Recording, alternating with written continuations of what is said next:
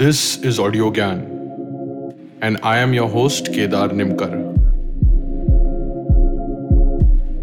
Welcome to a deep dive into the minds of luminaries from the Indian creative world.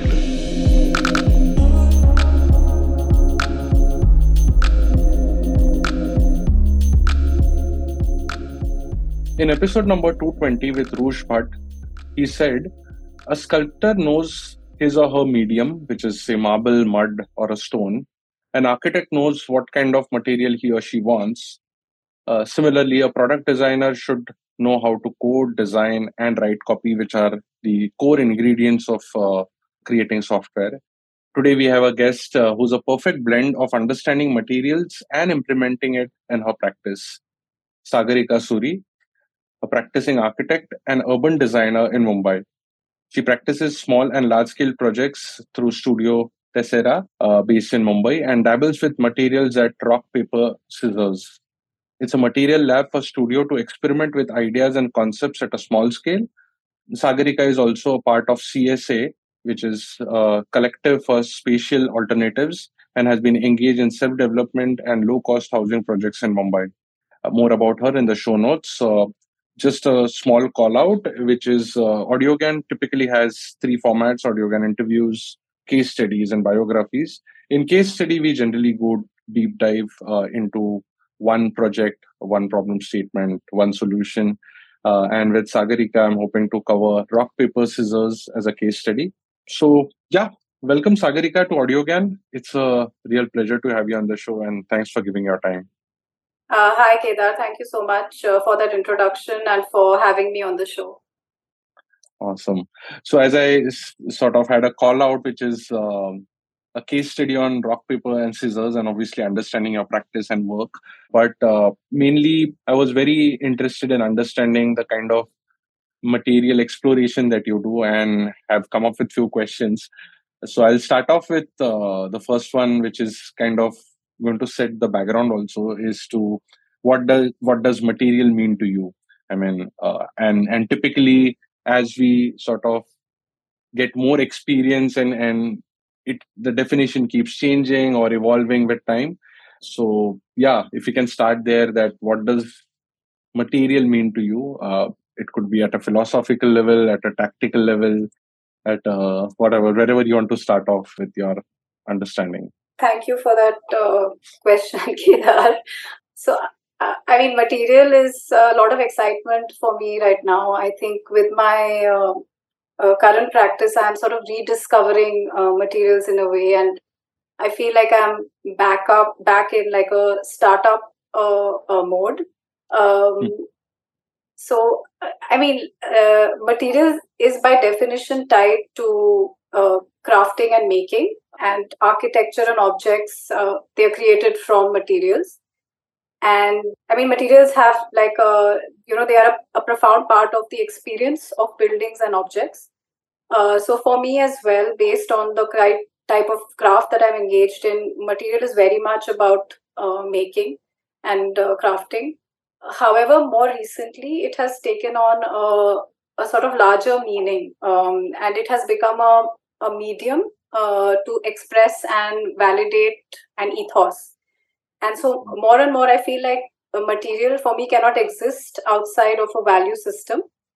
You know, so like uh, up until recent years, you we've had this kind of linear uh, cradle to grave uh, system uh, which has dominated production and consumption, you, where you have raw materials which are extracted and then they are transported to uh, manufacturing units and then they are kind of made into products and then they those products are shipped around the world and then they are used for you know small durations of time and then sort of thrown away. And obviously there is a limit uh, to the system because we are running out of uh, natural raw materials.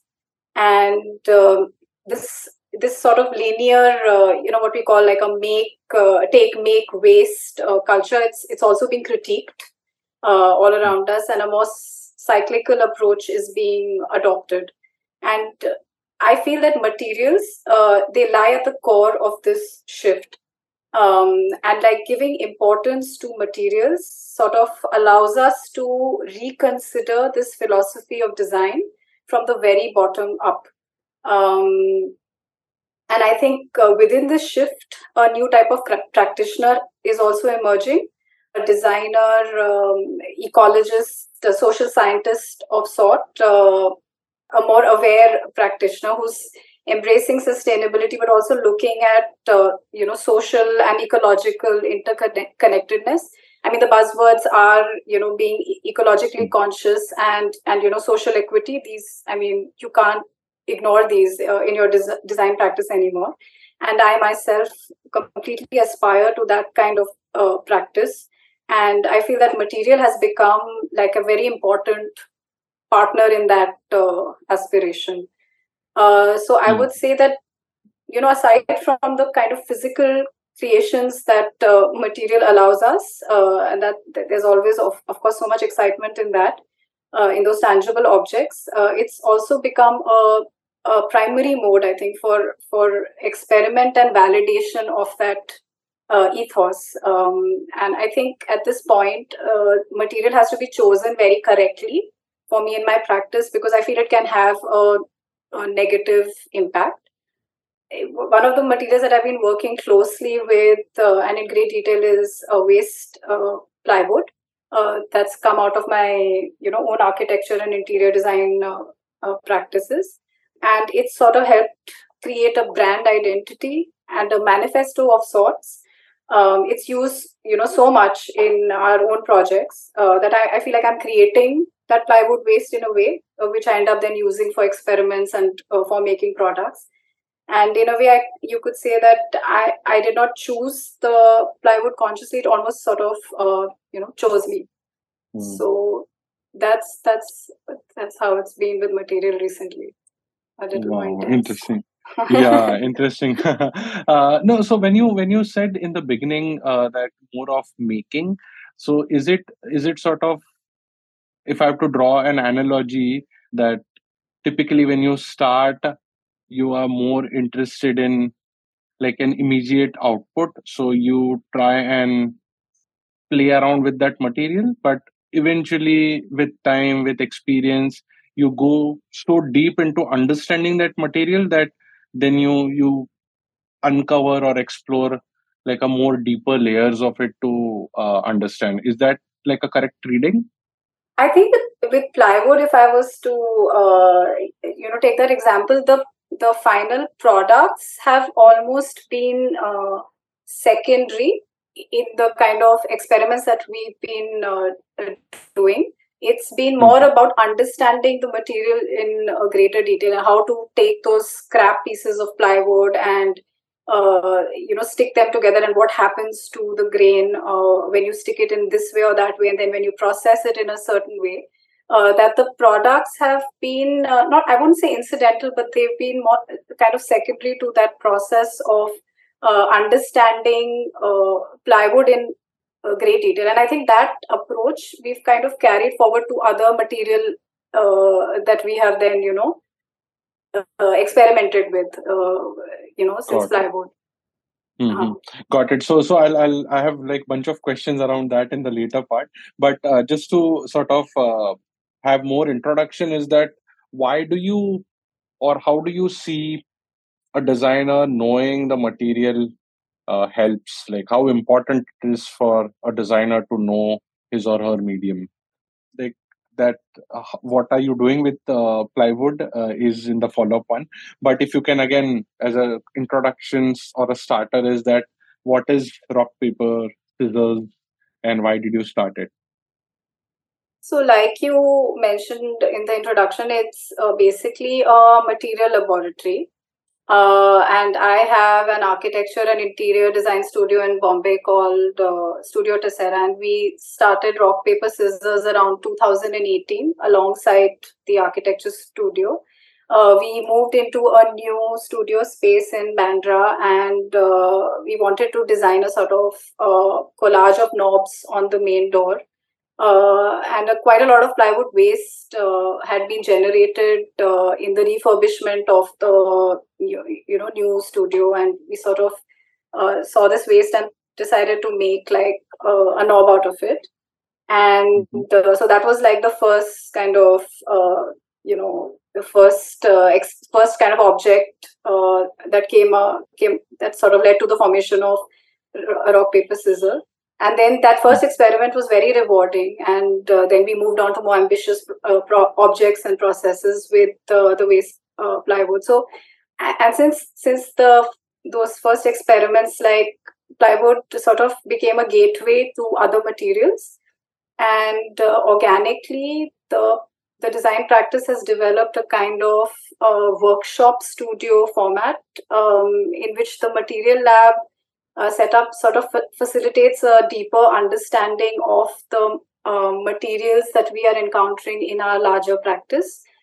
Um, it also sort of allows uh, hands-on experiments, and we are able to make small-scale objects in the lab, which which really helps to satisfy our curiosity with the materials. So, of course, as architects, you are familiar uh, with building materials, but this hands-on approach really provides uh, an in-depth, uh, you know, understanding. I feel. Uh, plus, these small uh, scale objects, their lead times are much shorter as compared to uh, the longer timelines that we encounter in architecture and interior design projects. You know, they last for they take much longer to complete. So that mm. that that's very satisfying to be able to hold uh, and test a finished product uh, in those short durations of time. And that satisfaction comes uh, you know uh, slower and fewer times with architecture uh, with bigger pro- uh, projects. Um, so that's been a very um, you know nice rewarding thing from rock paper scissors. Um, and another thing i feel is this kind of feedback loop uh, that that's created between the two scales. Um, between the products that we are making uh, at rock paper scissors and the projects that we are doing at studio tessera the the objects they uh, they find a place in the projects uh, and the projects they become sort of testing grounds for these materials and products uh, and you know hopefully they end up informing and improving each other mm. and like I and like I was saying, uh, you know, with the idea of material, um, I'm realizing more and more that, uh, you know, the best way or the most accessible way to talk about what you believe in, um, I think might be through, as designers, might be through this product or small scale. Uh, because in these larger uh, projects, there's a lot of, uh, what should I call it, like erosion that happens uh, because of uh, you know larger factors which are not maybe in your control like your client or your budget or your you know your bmc and uh, with smaller objects there is much more control. So it sort of enables me to put out my uh, you know ideology i think more uh, clearly uh, this this lab. Uh, and it, it also like it makes me kind of fine tune it continuously in that process. Hmm. quite interesting. And and it it sort of the next question which I had was actually you have answered it, but uh, as in in a sense that the ideology itself, like the material itself, should sort of project or demonstrate the ideology, and that becomes the core uh, in the practice. Uh, but uh, from your research uh, on materials, just like a, I'm just breaking this question into two parts. Is that like what are you trying to achieve or is there an output while playing with this uh, different materials? Or is it sort of just exploration or you want to see it fit in something? Is it guided by some constraint? Is it guided by some brief or it's very open ended kind of exploration I think it's a bit of uh, all these uh, uh, things uh, co- uh, combined. We are definitely interested in understanding the materials in much more uh, detail. So we are, you know, constantly experimenting with the processes. We're tweaking or, you know, tweaking assemblies, or when we're working with things where there is there are ingredients involved, like concrete or resin experiments. We are kind of looking at what can happen at that level and so you know what are the breaking points of this material? Uh, how, sustainable can it be? So so all that definitely is uh, very important.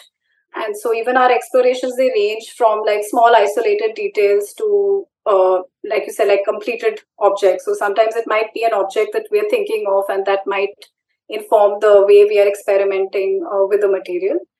But at the same time, uh, I think the use of these materials uh, has become an experiment in kind of a more uh, circular or sustainable design practice.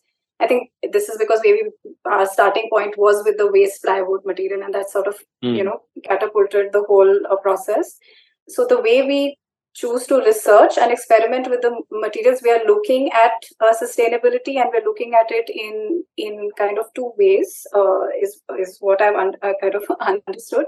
Is basically like we're looking at environmental impact uh, as well as the idea of transformation uh, by design. So you know we what we've started as uh, these modest experiments with upcycling the waste plywood from our own projects i think we could we could potentially scale that up and we, we are already in that process you know by collecting waste from other sites uh, from fabricators even plywood manufacturing units.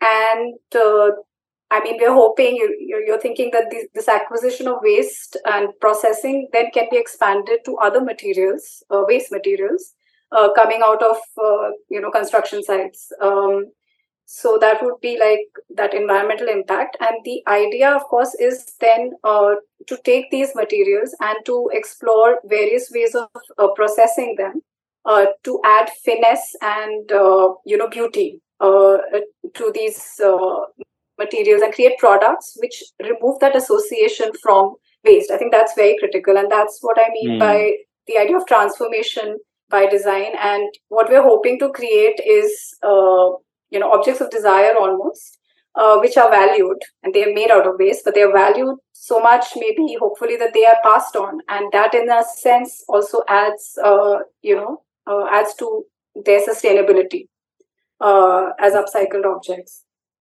got it but but sorry to interrupt uh, यार ऐसा सवाल नहीं आता है क्या कि sort of ये क्यों कर रहे हैं in a sense um, uh, I I I had the fortune to interview BV Doshi, uh, BV Doshi, uh, and where I asked him that has RCC sort of changed the landscape. To he to that he almost sort of in his style almost sort of told me ki yaar nahi, nahi, it's not like that. It is just a material. See Japan how they have done. See other places. So don't don't blame the material or don't even think about the material uh, it's finally what you create out of it right? So yeah is there a tussle inside the studio ki, ha, we are focusing on the material but there is something i mean material is finally the means right uh, for for making something. So what happens or if you can just as a follow-up one?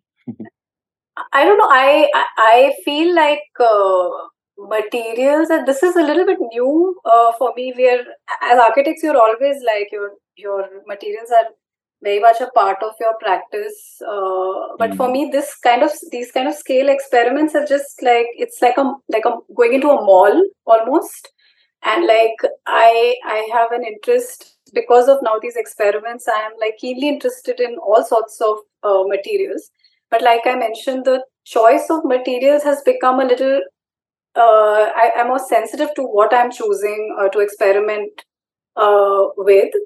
Mm. But it is more about the material for me if I'm to delve a little deeper and and then subsequently about what I am making with it. I the opposite has not the opposite happens in the architecture practice of course but in the material lab it's more you know sometimes you're uh, like we were making this uh, ceramic mural for a project. And uh, we decided to make like a miniature of that in uh, in terrazzo uh, concrete uh, tiles. Um, so it, it, in that sense that it was easy to translate that geometry with that material and it was fun. But it was also about i mean i think at that point we wanted to experiment with concrete we wanted to try mm. to see how small we could go with it and how we could uh, you know shape it or form it and with hands-on experience uh, experiments uh, mm. so even though we were looking at a ceramic we we decided to experiment that with uh, that geometry with the the uh, the concrete the micro concrete so it's i think it's it's a little more about the material than uh, the final product maybe that that will change mm. going ahead. Uh, and with plywood for sure. It's it's like uh, abhi we have kind of uh, mastered the act of like uh, assembling the plywood and then turning it on the lathe. So what all can we make with it? You know that process uh, is driving the uh, the experiments with material. It's it's not the vice versa yet. Yeah yeah. It's it's uh, and as you mentioned it started in 2018 uh, more uh, in a more focused and i think like paying more attention to it. So yeah it will sort of grow its organically as as uh, you value where it is coming from. On that note in fact i wanted to ask is like what are like are there any parameters or any framework uh, or any guiding principles on which you evaluate material? Or as you said you are in a shopping mall but sometimes you you have a budget of say uh, like the money is the constraint or or certain things so any any guiding principles you guys have arrived at uh, i know you spoke about it in the beginning which is sustainability but any more nuances to it I wouldn't go so far as to say that there is obviously a you know you prefer certain materials to other uh, to other materials as you you know as a designer, but um, uh, I wouldn't go so far as to say that one material is good or bad. But one way to evaluate uh, materials, I think, is through uh, through you know what what they call a life cycle assessment. Um, so mm. it's uh, it's kind of again it's it's coming back to sustainability, but it's it's like the environmental impact the material has across the different stages of its life. So from growth, uh, or you know, the formation of the material to its extraction, uh, then you know how you're manufacturing it, then the transportation, uh, then its usage, uh, and of course its end of life uh, stages. You know, like when and how it is uh, thrown away uh, can it be recycled how how does it degrade um, so i mean for example like if you look at a material like wood or say rosewood um, you could consider it to be a sustainable material because it's a renewable material it's biodegradable um, and there is a large amount of carbon sequestration that happens during its you know its lifetime sometimes you know couple of centuries uh, plus, because these products that are made out of uh, rosewood, they are highly uh, valued products. Uh, they have a long life, uh, uh, like instruments or furniture. They are, you know, there's a lot of carbon offset that happens, and there's generally a embedded value of care and repair that is associated with these objects. You know, so it's plus it can be recycled or turned into biofuel. Uh, but of course, we know that there is a caveat, right? Like with ro- rosewood, it's uh, it's rosewood uh, extraction and logging is at a very high ecological cost. It causes like immense damage to habitat. Uh, these trees, these hardwood trees, they grow very slowly, but there is a huge demand in countries like China. And then uh, I, I, was reading recently that it's one of the most trafficked forms of flora fauna in the world ever um, mm. and uh, yeah and so there's so much even there's even violence and social cost associated uh, with rosewood uh, you know extraction so uh, so you know it's what i'm trying to say is that there is uh, there is no absolute measure for evaluating uh, a material there tend to be these contradictions that are there within you know even when you're looking at sustainable renewable materials there will always be these kind of uh, con- uh, contradictions. Um, so, so another way to evaluate materials could be more contextual and based on what leads uh, the project. Uh, you know, so it could be the physical properties uh, of the material, like its, for example, its strength, or I mean, if you want an impermeable material or something, or it could be more um, nuance like uh, you know social socio-economic uh, aspects uh, you know related to a particular time. Again another example that you know i, I was reading about these uh, transformer toys the history of transformer toys and um, what stood out to me was these tin toys which were manufactured in japan in the years after world war ii so uh, under U.S. occupation, Japan was given the you know given the right to uh, produce these tin toys, and interestingly, the material uh, for these toys they found in these discarded uh, tin cans uh, that had been left behind at uh, US military bases, all those tomato and meat cans and all that. And these mm-hmm. these tin cans they became like uh, you know they became instrumental in creating these really wonderful in the typical Japanese style these beautiful unique toys with these sophisticated mechanics um, you know that we they, that have become like these art objects now and mm. uh, eventually they uh, the tin was kind of replaced by plastic uh, and there were other issues with it which uh, you know so it was no longer an ideal material but in that post uh, war time post world war time when japan was reeling under economic distress this this discarded tin sort of provided this highly valuable uh, material, right? Which was abundant. It was easy to manipulate, uh, and you know, uh, was able to create the socio-economic benefits.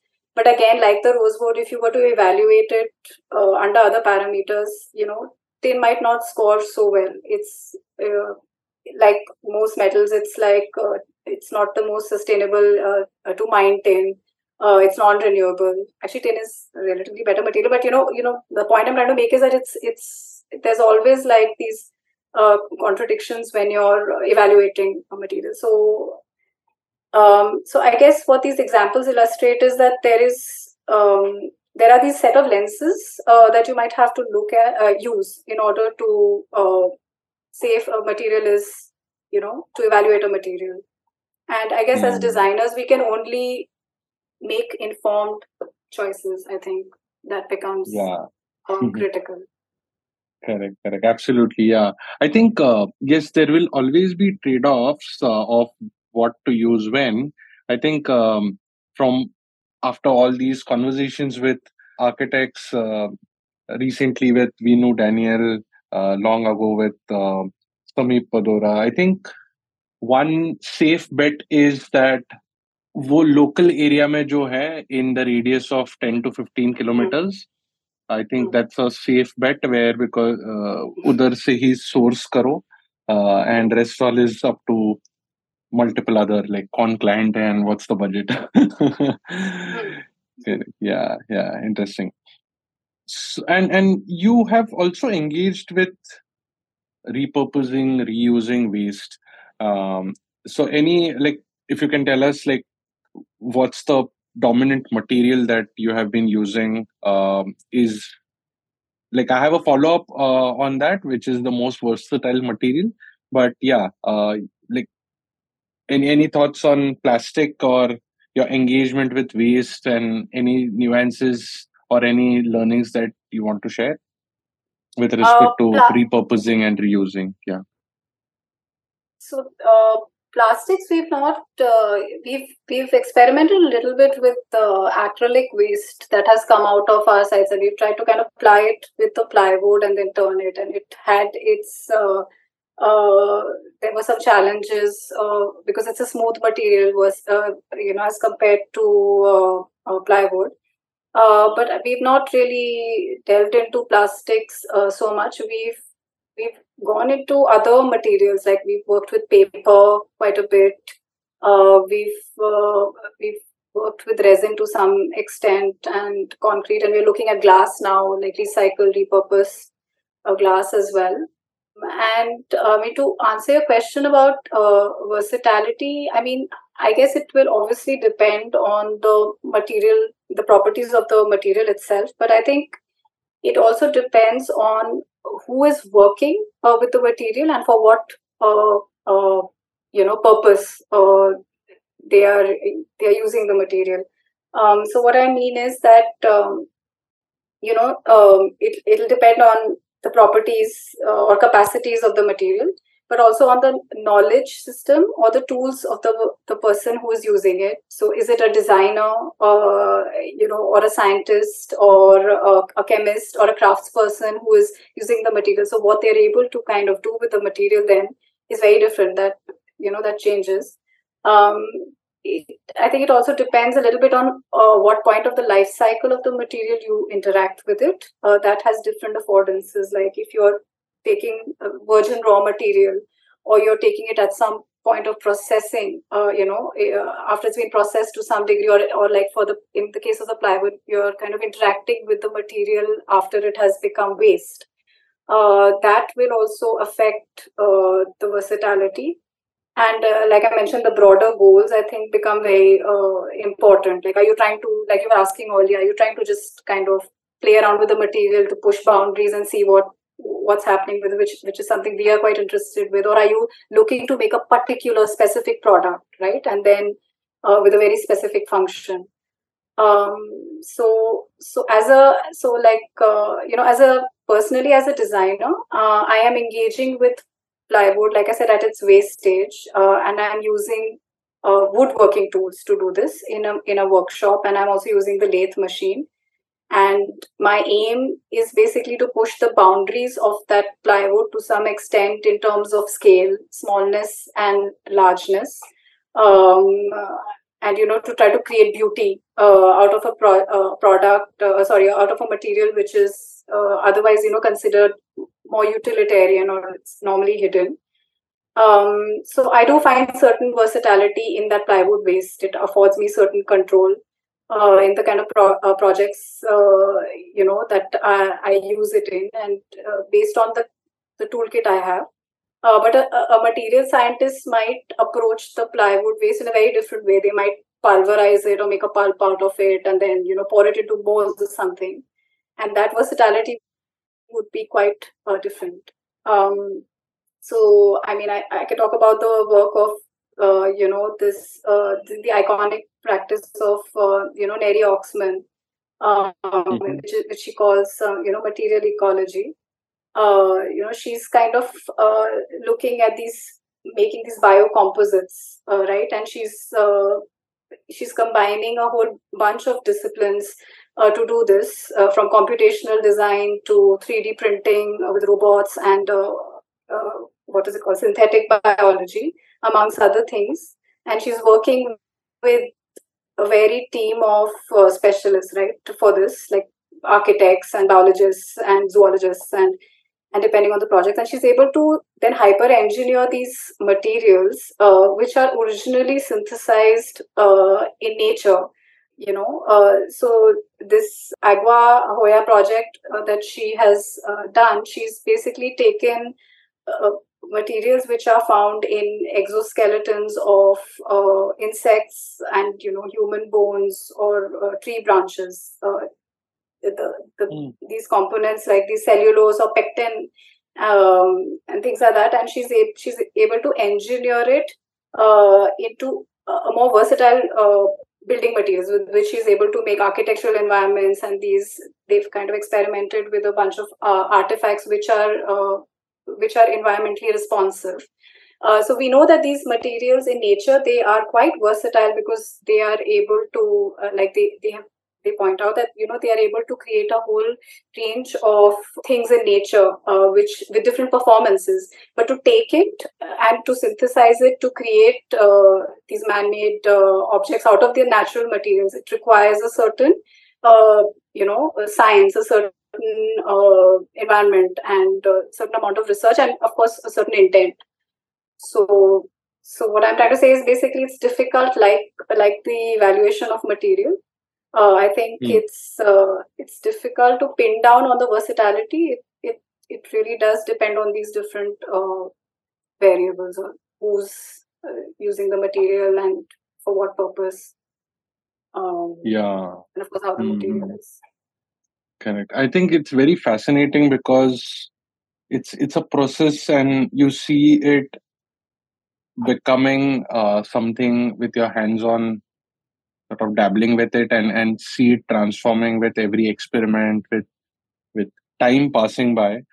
So the follow up one is then how do you investigate like a short term uh, response of the material to what you're trying to make with do with it versus like a long term implication? Because long term could be like really long term right? You you can't really have oh like how will it react after 100 years or how will it react after 50 right. years so right. any any thoughts there if if you can give an example especially with plywood um, my my max interaction has been wo IKEA ke MDF is just like you can't reuse it again. Once you assemble a bed, uh, you have to change your house. It's pretty much getting a new one. While every oh. IKEA says 10 year warranty.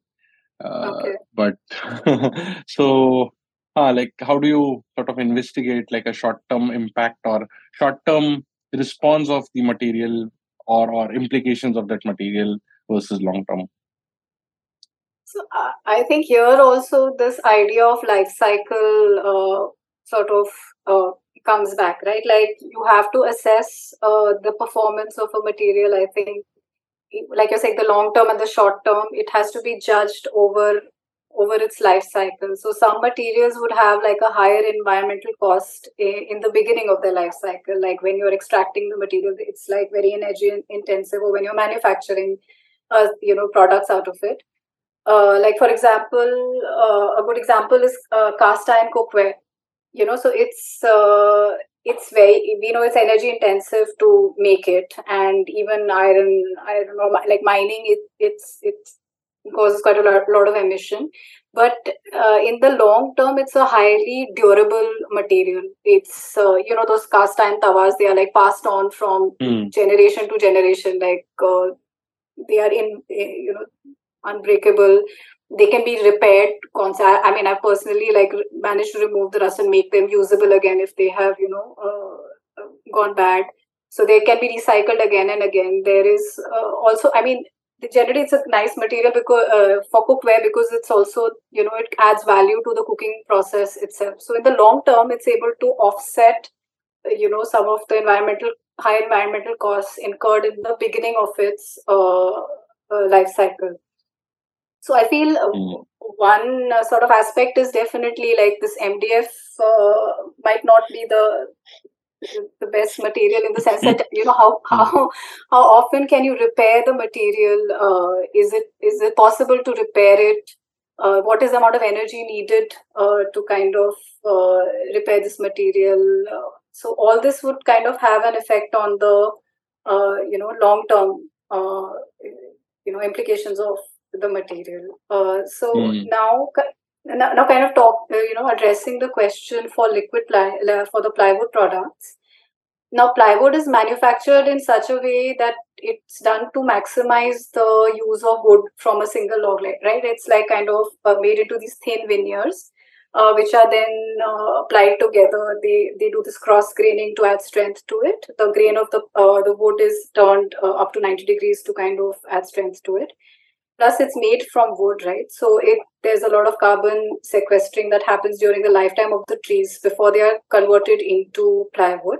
So it's relatively sustainable but the glue they use to ply uh, it has formaldehyde in it and uh, most of the plywood have uh, uses glues. Some of them are now shifting to more uh, eco-friendly glues.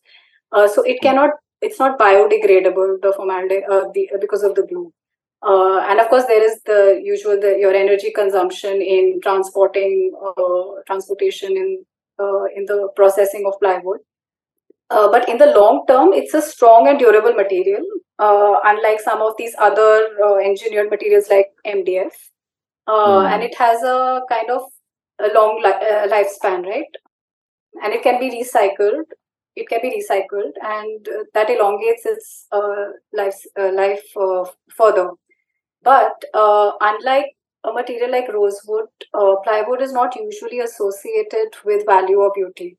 So it's commonly used in like shuttering uh, for concrete. It's used in making temporary structures or in you know it's hidden in interior design. You end up kind of cladding it with other materials or painting it or something. So yeah. if you want to add longer term value uh, to plywood especially to waste plywood uh, you you know you want to try to make products which have some sort of an implicit beauty uh, along with say the utility and that kind of makes it more sustainable in a way you know it expands its uh, uh, lifespan. And you know taking that thought forward i feel like this idea of aesthetic or beauty it sort of becomes a kind of survival mechanism or a sustainability mechanism for the material in a way, you know, by fashioning these uh, products, and it sort of encourages this uh, you know stewardship or, or, it creates a value system where you want to repair this object because it's beautiful. You want to take care of it and elongate its life. Uh, you know almost like you're creating an heirloom out of uh, waste material. So that i think is a nice way to you know give uh, long term value to a material and it's sort of been the brief for the recycle uh, plywood projects as uh, project as well Hmm. And when you say beauty, do you mean just? I have two questions actually. Uh, just like double clicking on it.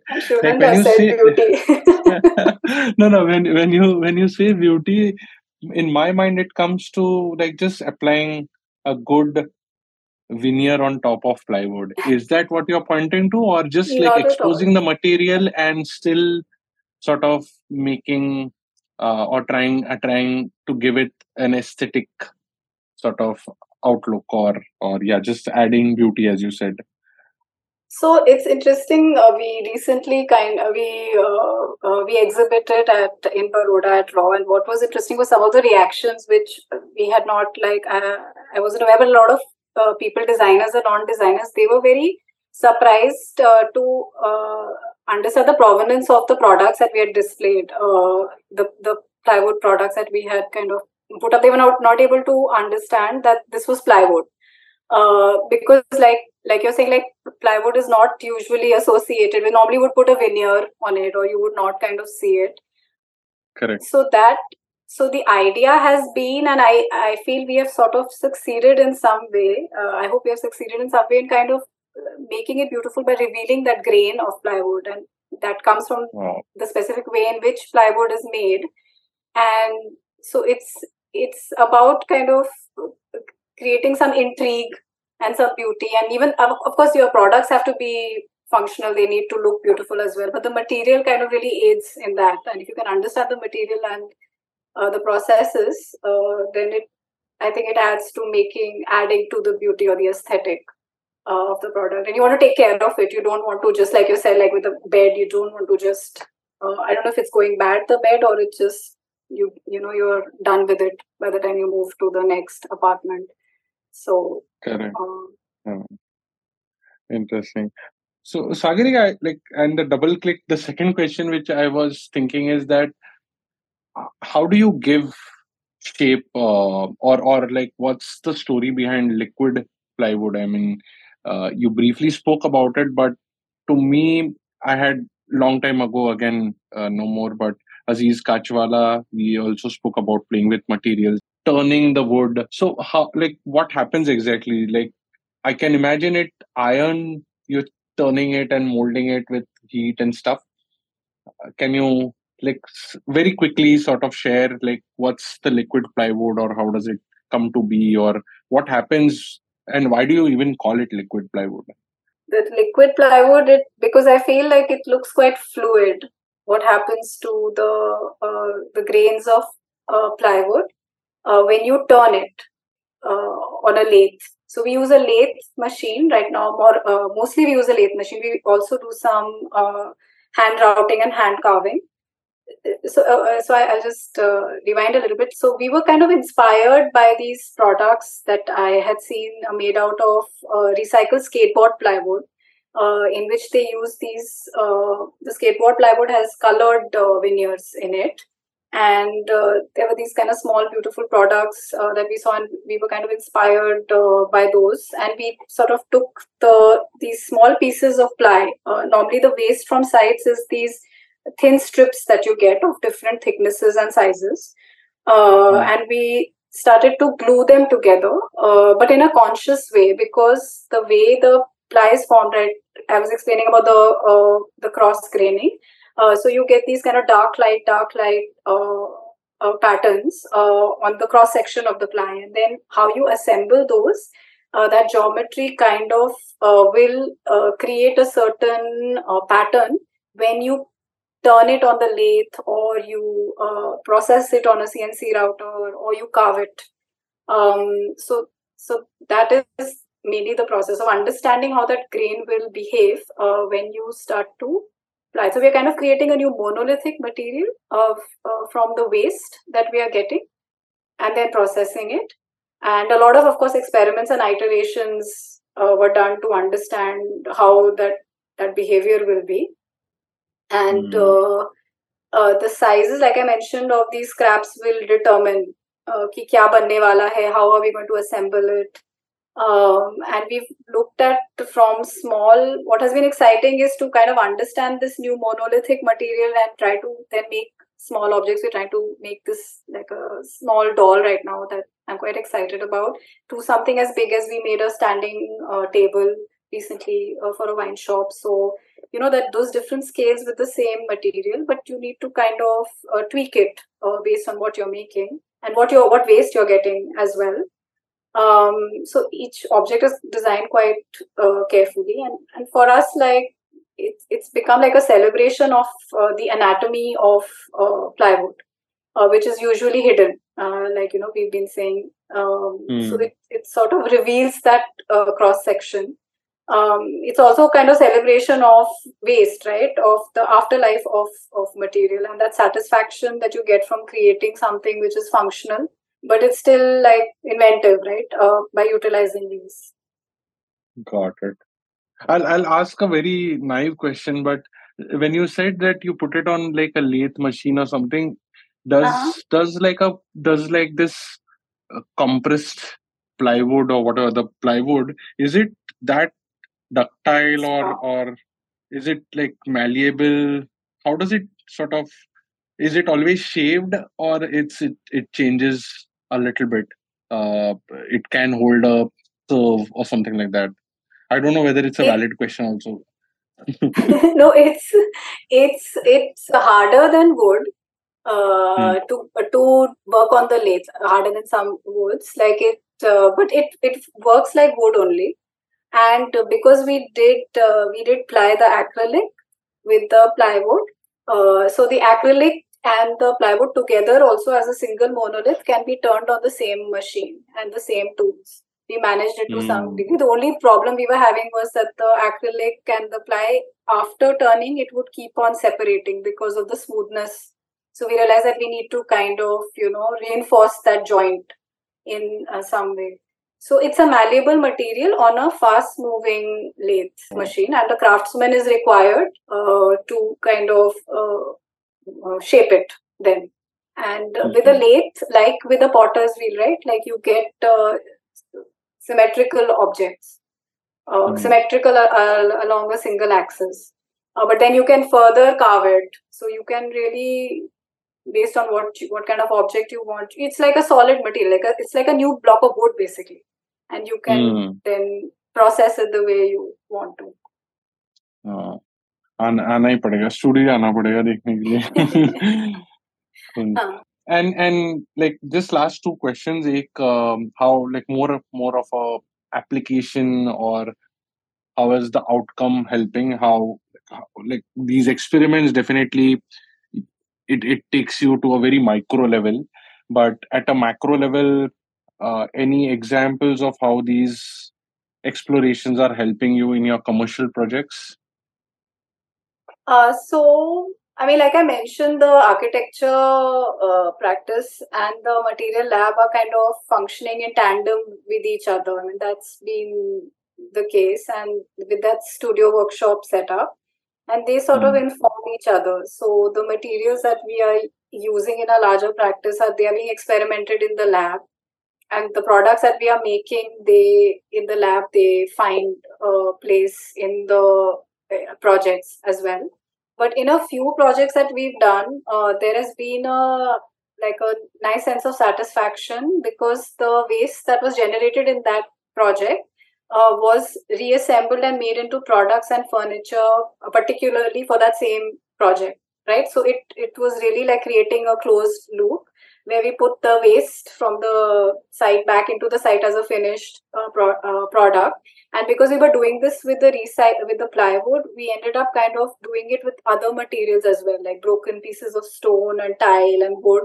And we made like products and accessories and put it back on the site because that ethos was then pervading the project in a general. So in that sense it's uh, you know it's it's been a nice kind of uh, process we are kind of keen to engage with the waste uh, you know it's made us very aware uh, of those materials and how they are being used and uh, and i feel that that focus and detailing that we have you know we uh, that is required to make these products in the lab it sort of created a sensitivity uh, towards materials in general.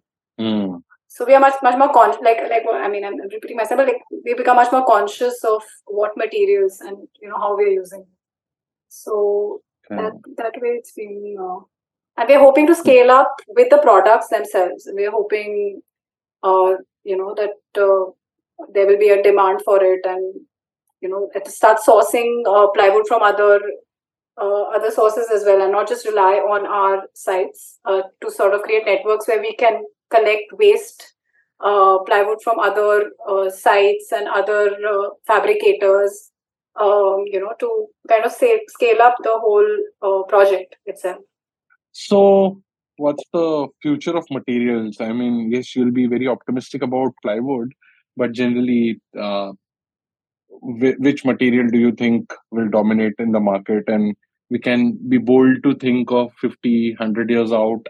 Uh, we see a lot of sustainability brands. I think I had one, seen one talk somewhere where I forgot the name of the speaker, but she was talking about bringing more aesthetics to waste or upcycled materials because generally we see them in in a more rugged or whatever uh, a, little it has a different texture to it and it doesn't give that royal or elite feeling of things. And so she was exploring on that front. But yeah sustainability brands are also mushrooming. Do you think they will scale? What's the future of good materials? Any thoughts? Or you guys have pondered upon it? Uh, i mean from this whole conversation and from what we are kind of been doing in in the in rock paper scissors also i feel that the future of uh, materials lies in i think waste like you're just like you were also saying like uh, you know sort of treating waste as a resource uh, and in a way like reclaiming materials from waste waste. And this is already a very positive uh, trend i think which is uh, you know most designers are kind of buying into it a lot of makers and even brands.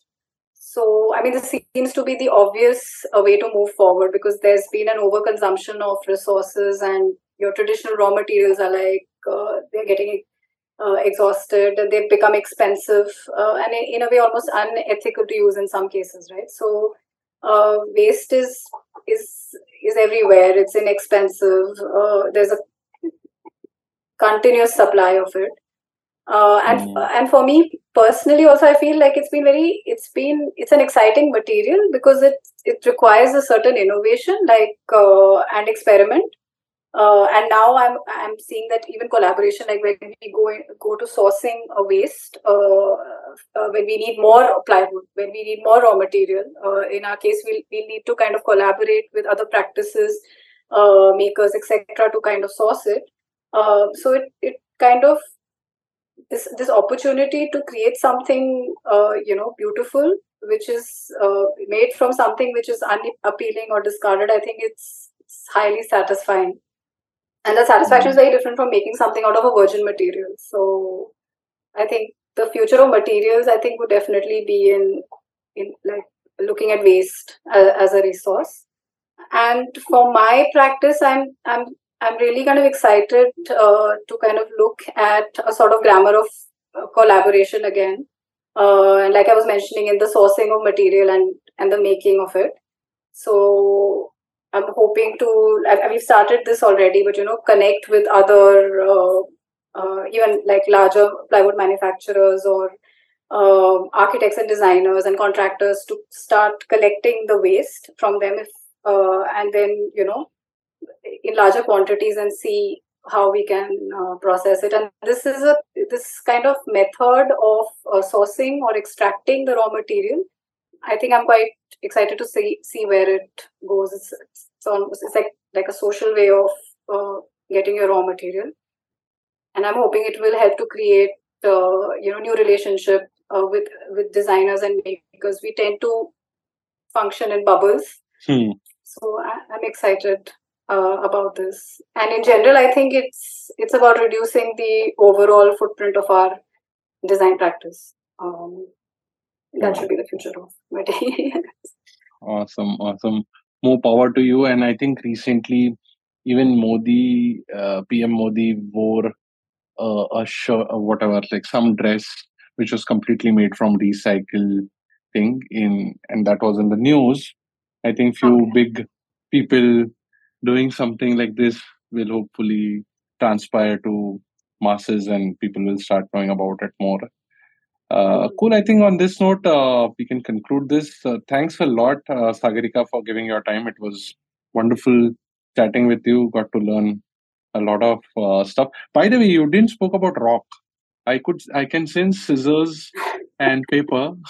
Is what any any fun backstory of rock paper scissors? How the name came to be, or it was just no, I think it's uh, it's an appropriate name. Uh, I mean, I, I have uh, because you know it's it's it's fun, right? It's a game, but the mm. game is about material properties, right? Like what material trumps another material. It's related to how the material, like how rock, uh, you know, uh, uh, paper and scissors behave with respect to each other. So in that sense, and the permutation combinations that are possible. So in that sense, it's uh, plus. I mean, it's it's catchy yes. for branding. Cool. so yeah, cool. So all the best and thanks a lot. Uh, it was great having Thank you on the show. Thank you. This has been fun. All right. Super. Thanks. That's it.